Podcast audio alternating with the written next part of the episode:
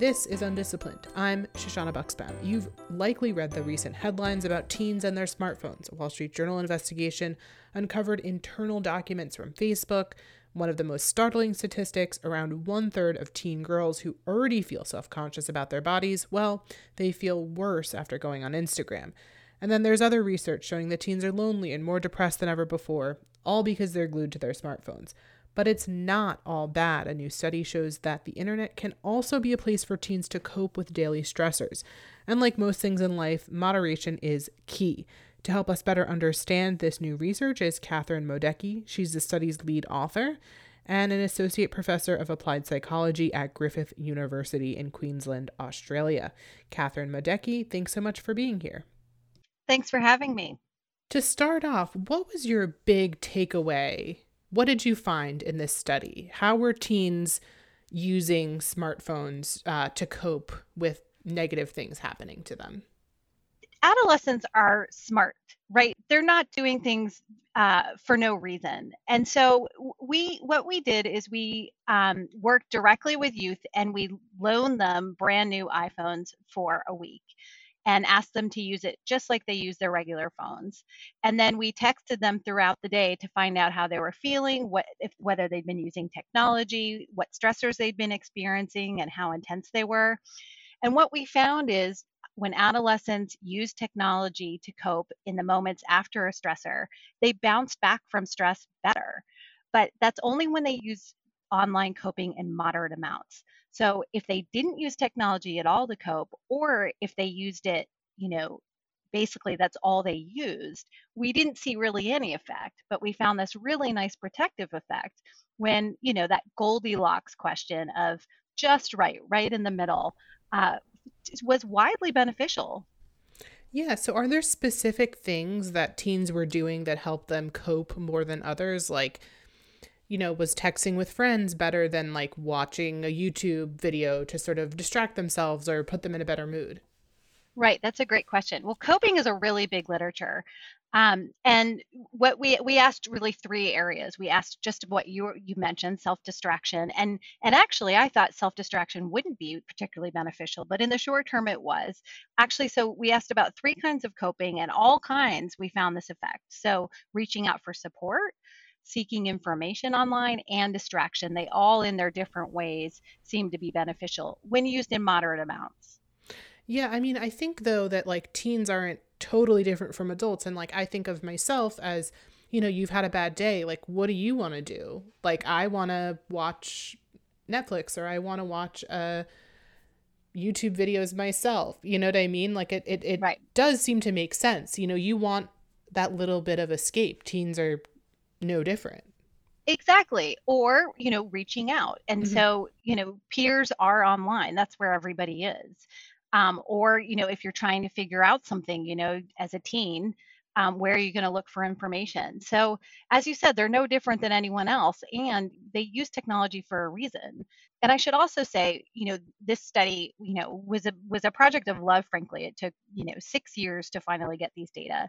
Um, and these were kids living in very low S E S contexts. So I was really interested in kids who, you know, adolescence is a stressful time, but arguably they have another layer of stress on top of that, given, you know, they're in circumstances that were, were fairly stressful in terms of their family situations, the lack of social supports, the, the context of the community they were coming from. So it was, for me, really heartening to see these kids make use of the online space in the service of their own well-being. Yeah, I want to talk about that a little bit more. So you, the data that you gathered um, was from students within two low-income school districts. So why did you decide to focus on low-income students, and like, what's the difference? That's a really good question. I mean, um, I'm a developmental psych, but and my background has always been focused on at-risk families and children. And and looking at the technology literature, you know, it really comes is a sort of a white middle class narrative. Like the largest stress for these families is that, you know, the child is using too much technology. When in reality, families have all kinds of stressors, and technology may or may not be at at the top of, of those stressors. Likewise, families use technology in all kinds of different ways. But as as a as a researcher, I'm also really interested in how can we make use of the fact that kids are carrying around these things. It's in, they're in their pockets. It's a third limb. You know, this is a way we can reach kids that normally would be really, really difficult to reach. So for me, it was really exciting to think about what are the ways kids are already using this with them back, you know, with the long-term thinking of how can we best meet kids where they are online to, to provide even better supports.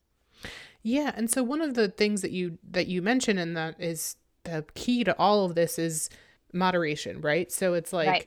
you know, the kids need to be online and engaged, but obviously going over that line of like being too online, you have sort of negative effects there. How do you, you know, how do you have your kid get that sweet spot? I mean, even me as an adult, like, you know, I'll be like going to bed and I'll be like, oh, I'm just going to look on Instagram, or I recently got on TikTok, even though I'm like a little too old to be on it. But, you know, it, it, the technology itself is like addicting, you know, like the feed keeps populating. Like, how do you get that moderate level? Right. That's a that's a very good question. I would say two things. So one is, if you just sort of think about, we have sort of a repertoire of options. So if I'm a teenager, it might be extracurricular activities. It might be hanging out with friends. It might be hanging out with family, depending on that situation. It might be, you know, the repertoire of things online. Like I said, distraction or reaching out for support or looking for information.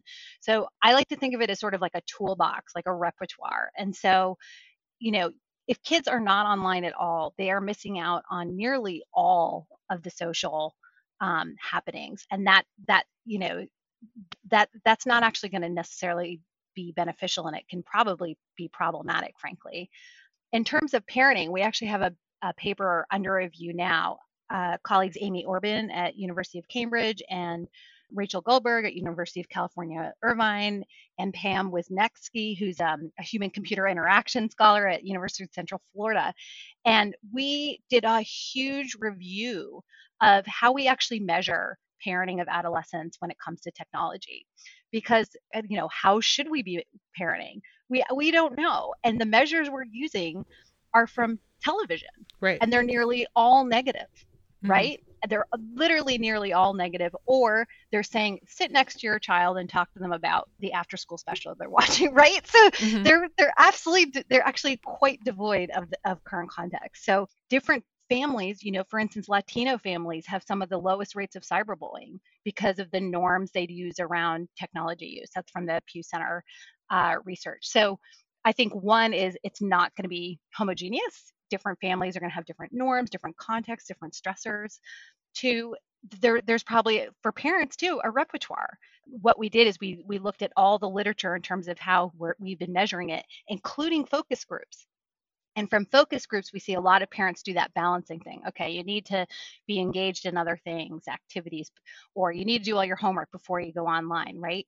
On one hand, some parents are literally cyber stalking their kids. Mm. Yeah. And that, but that's not the answer, because adolescence is, is not about that.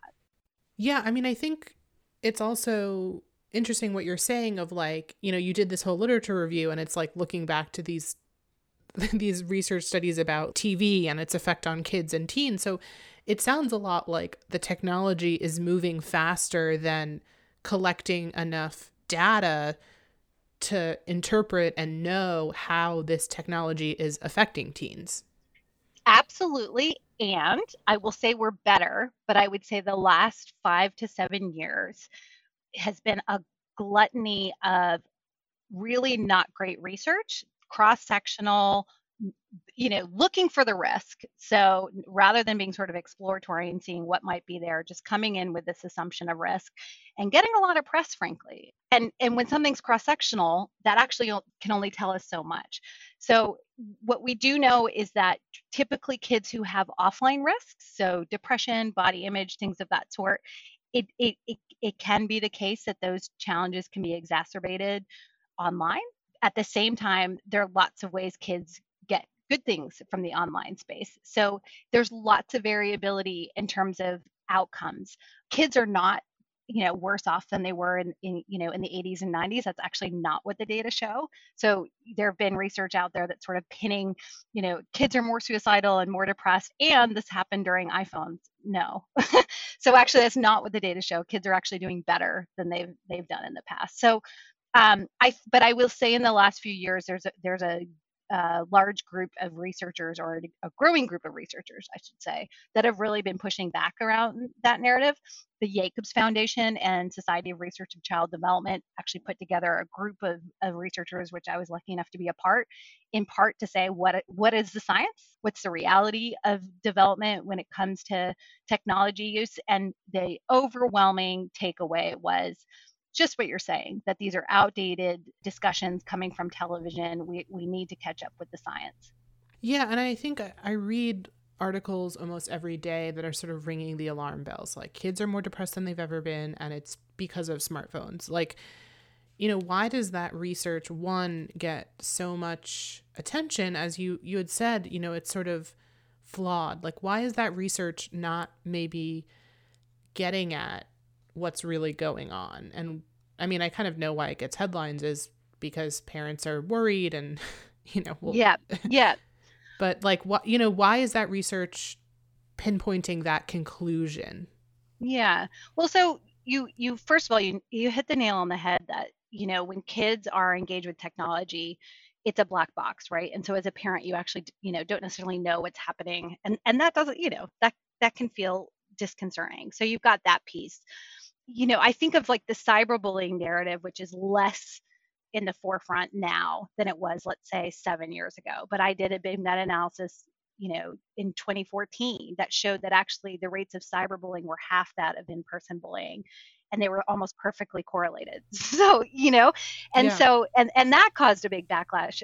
I think oftentimes when something's new and early, everyone's sort of trying to figure out, how do we measure this? How do we do this? And that makes sense. You're going to have that period.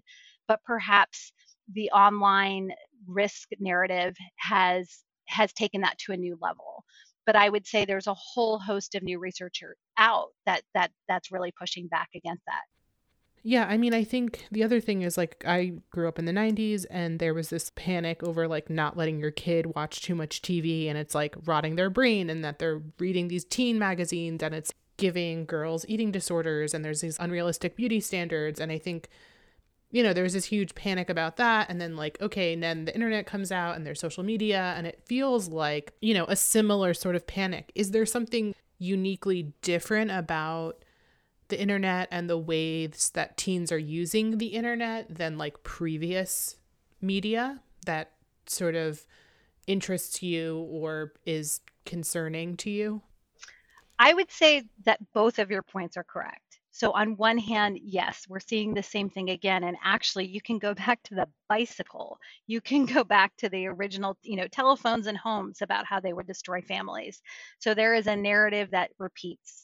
And, and that needs to be taken into account, absolutely. And you sort of see this cycle where it goes, it's about risks, you know, physical risks, you know, then emotional risks, and then it comes around to sort of, oh, but there might be benefits. So on one hand, there's a familiarity here. On the other hand, there are differences.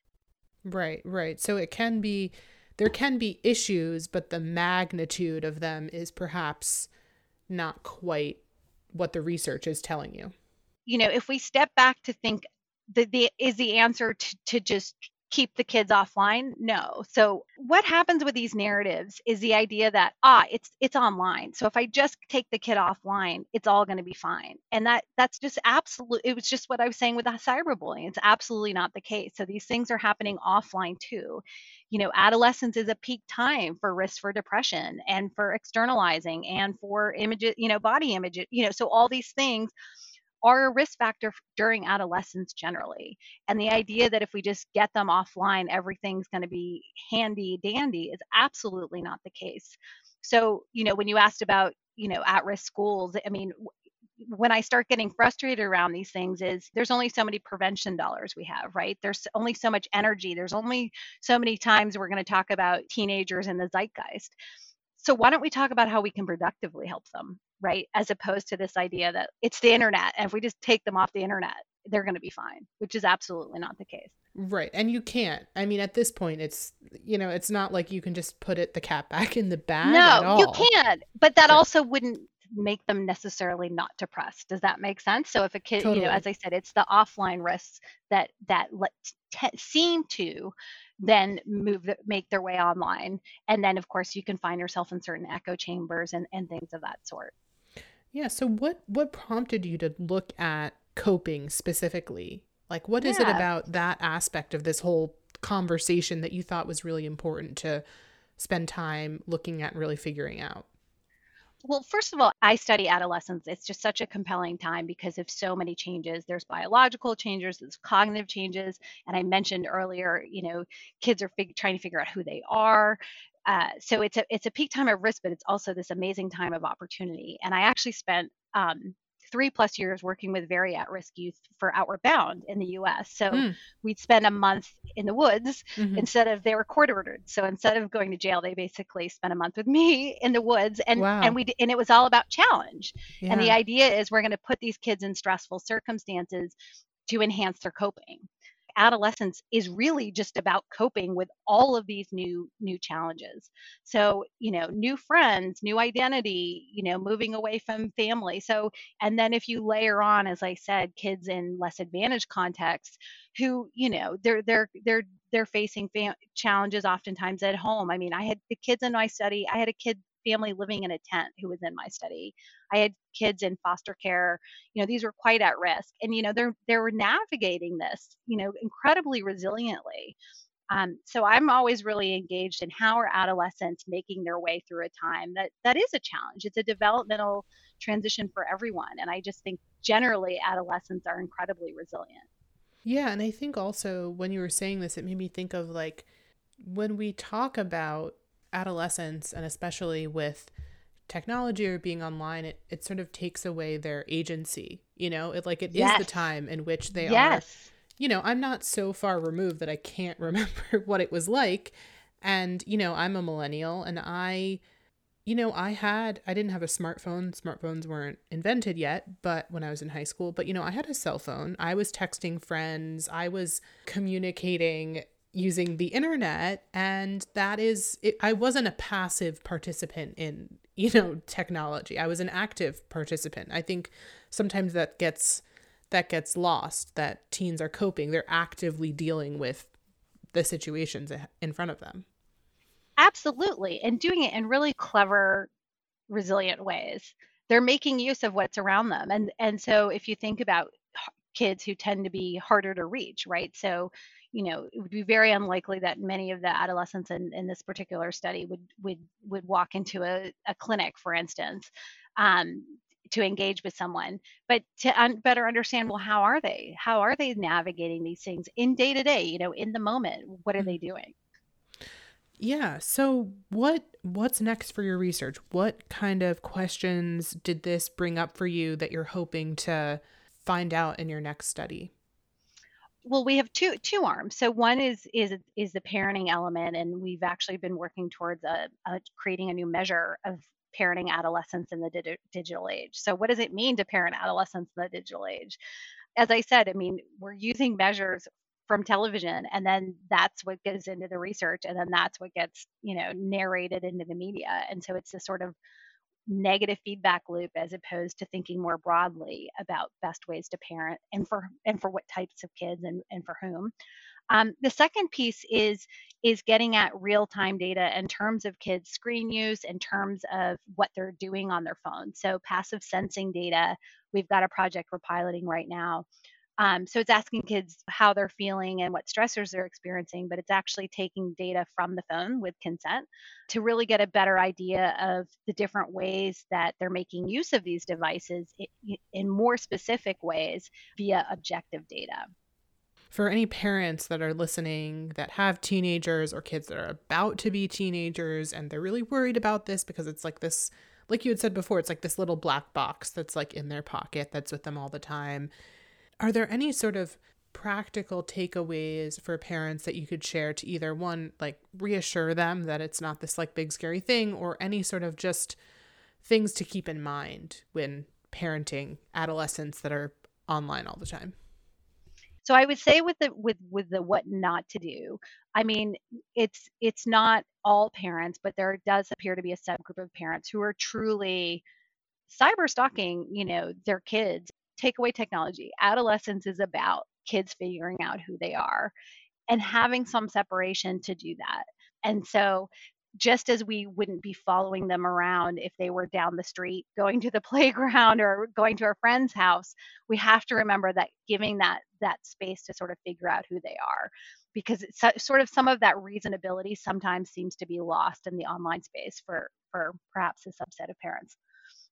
Um, the second piece I would say is uh, obviously modeling for our kids what we want. So some of the more successful ways that came across in these focus groups was everybody charges their phone in the kitchen.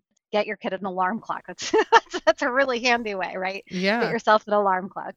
So so us modeling ourselves um, what we're asking for our kids. And the last thing I would say is that in the end of the day, it's about the quality of our relationship with our kids. If we want to do well by our teenager, it's about having a relationship where they're going to actually tell us what's happening to some extent, having a relationship where where we are can give them some space because they've earned that trust, having a relationship where they can come to us and talk. So you can use every techno gizmo in the world. That is not going to replace the parent-child relationship. We we sometimes seem to lose sight of the reality that it's actually about the quality of the relationship more than the context itself. Yeah. And I think I want to pick up on something else you mentioned about the whole modeling of parents. And I think that sometimes parents forget that maybe they're on their phone responding to work emails during dinner, yep. you know, but they yep. expect their kid to put the phone away, you know, and I yep. think that, that that conversation is missing too. Yep. Yeah. And so actually, so we did a, it's called a multiverse study where you basically take, this was a data set of three thousand parents in Australia about their smartphone use. Um, and you kind you, and you, you do it in an exploratory way. So you're not just looking at risk. It could be positive. You're really sort of seeing, you know, where are relations weak, where are relations bust, and strong versus weak. So I looked at forty-eight different patterns of ties between parents' smartphone use and parent-child relationship quality. And actually, as long as there weren't, it wasn't interfering with the quality of, of that relationship and there wasn't sort of conflict in the family about the parents' phone use, more time was actually correlated. So it was, you know, the same time point with better parent-child relationship quality. So all that tells me or tells us is that likely that means parents are able to sort of be around their child more. They're, you know, they have that flexibility, but they're managing it in such a way that there's not conflict in the family or the child doesn't feel that they're sort of being ignored. It's not coming at the cost of that relationship. So, what, you know, when the parent's getting a phone call to dinner, either, you know, the rule is no no phones for anyone, or it's, hey, guys, I'm doing this because it's a phone. I'm I'm actually explaining what I'm doing, if that makes sense. Right. Because for kids, they don't know what the parent's doing. You know, they don't right. they don't know. Right, right. Um, so explaining to your child what you're doing um, and being open to that back and forth. Yeah. And I think that that communication and that sort of being like, okay, I'm taking this work call now is sort of even pushed to the brink during the pandemic when a lot of parents found themselves working from home for the first time and their kids doing school remotely from home and really having to like navigate that to like a hyper sort of degree than even before. Absolutely. And, you know, I, I was on, um, on a conversation in the U K. And, and one of the things I, you know, a parent was just saying, you know, saying the same thing about, you know, I, I, it's really hard to juggle. And, and I think the big takeaway is guilt and parenting are a terrible combination. Right. And so, you know, we do the best we can in the settings we're in. And sometimes, you know, just as I was talking about adolescents, I don't have the data, but I would assume that parents are using technology to cope themselves as well. Yeah. And so the ways that we manage Um, you know, let's give ourselves grace, right? And so, and and and and model, you know, model that that ability to give ourselves grace. But I think it's it's it's sort of just taking some of the emotion out of the conversation, and and like I said, going back to what's the quality of my relationship with my teenager, and how can I show up best as a parent for them, and how can I allow them to do what they're meant to do, which is figure out who they are, separate somewhat, have new experiences. These kids are going to be launching when they're eighteen. they're out of the house, right? Right. So, you know, as we as we get older, we have more freedom, but with that, you know, I'm responsible for myself in in, in more ways. And and that, you know, adolescence is that key time where they're gonna they're gonna be grown. Yeah. And I think that's an important note to to end on here. So I've just been talking with Kathryn Modecki. She's an associate professor of applied psychology at Griffith University in Queensland, Australia. Her latest study was recently published in the journal Clinical Psychological Science. Um, Kathryn, thank you so much for this really fascinating conversation and really important conversation to think about all of this research about teens and the internet and put it in uh, better context. Thanks so much. Undisciplined is a production of Utah Public Radio with support from the College of Humanities and Social Sciences at Utah State University. And if you happen to live in Utah, you can listen to us every Thursday at ten thirty a.m. on U P R. If you miss us then, you can listen to every episode of Undisciplined wherever you get your podcast. Our producer is Claire Scott, and our theme music is Little Idea by Benjamin Tissot. And I'm Shoshana Buxbaum. Thanks for listening. Now go have big ideas.